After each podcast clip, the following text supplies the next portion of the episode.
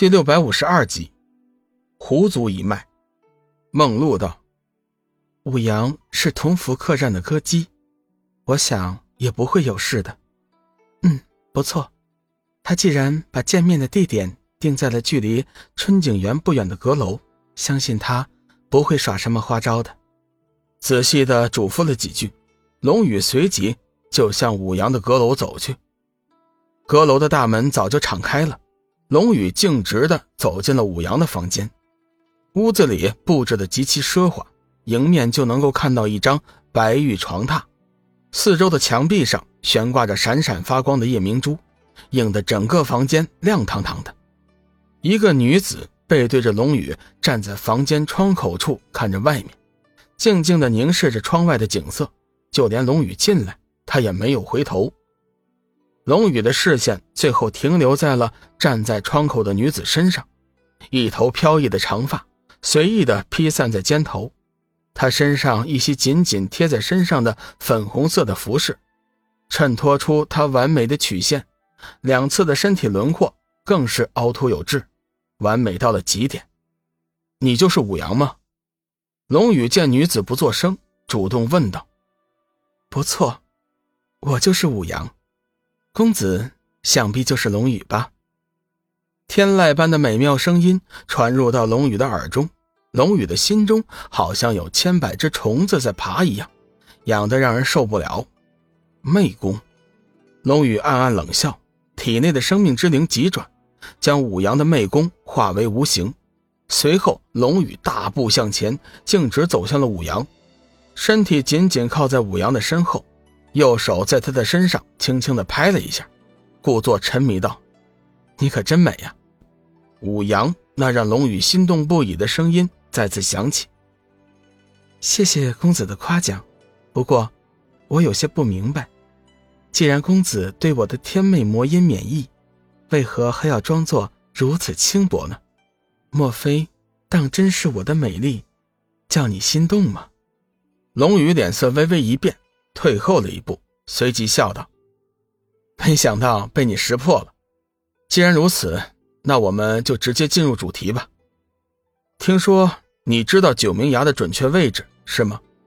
武阳这才转过身来，明如秋水的眸子里闪动着一丝羞涩，腰束绢带，尽显他的窈窕动人、玲珑有致的娇躯，加上一袭薄如蝉翼、纯白无瑕的轻纱。衬托出她玉洁冰清的气质和令人屏息的美丽，龙宇微微一惊，这女子修为不低，明明是狐妹子，却能够发出冰清玉洁的气息，实在是叫人惊讶呀。与此同时，武阳也仔细打量着龙宇，白衣胜雪，神采奕奕，剑眉星目，气宇轩昂，毫无瑕疵，雄健体魄，近乎完美的俊伟脸容。这样的男子，只能以玉树临风来形容。他和王子长得可真像啊！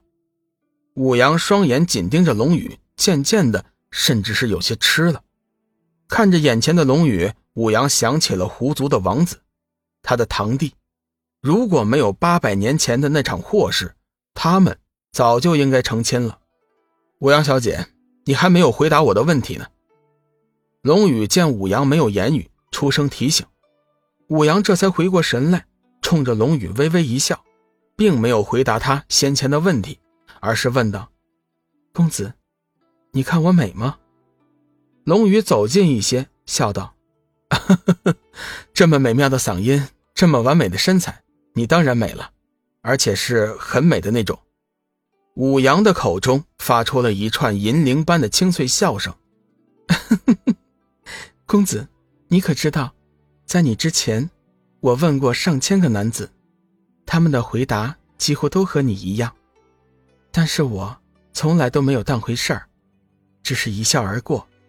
但是今天不同，当我听到你说我美的时候，我心里很开心，甚至是有一丝甜蜜的感觉。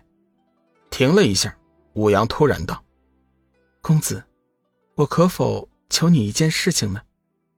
龙宇淡淡的说：“在我没有确定你真的知道九明崖的位置之前，我是不会答应你任何要求的。”武阳略微的有些失望。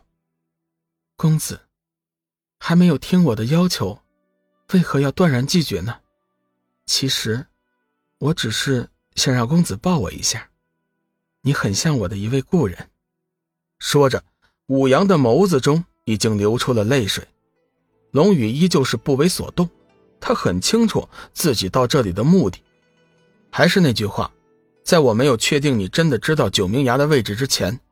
我是不会答应你的任何要求的。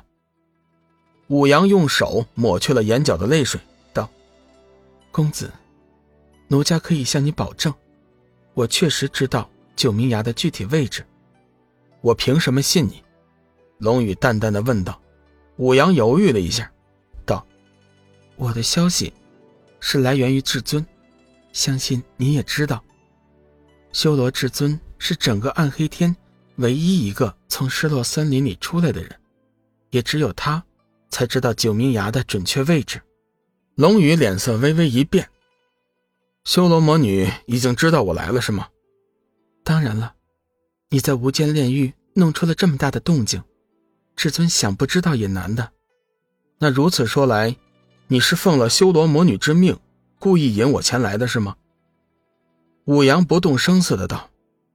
也可以这么说吧，至尊想和你做笔交易，现在你应该相信我没有骗你了吧？武阳停了一下，道：“公子，奴家希望你能够抱抱我，你真的好像是我的一位故人。这些年来，武阳无时无刻都在思念着他。今日见公子与他容貌相似，斗胆请公子怜惜奴家一会儿，公子。”希望你不要误会，武阳并非淫荡之人，我只是想感受一下被爱人拥抱的感觉。八百年前，我和王子失散，这些年，我最大的心愿，就是希望能在有朝一日得到王子的怜惜。狐族一脉并非是世人所想的那般，比如说九尾灵狐，他们是天生的狐族王者。从出生，他们便有颠倒众生的魅功，但是他们生性并不淫荡，相反，还对自己的处子之身看得极为重要，否则一身姻缘尽破，形同废人。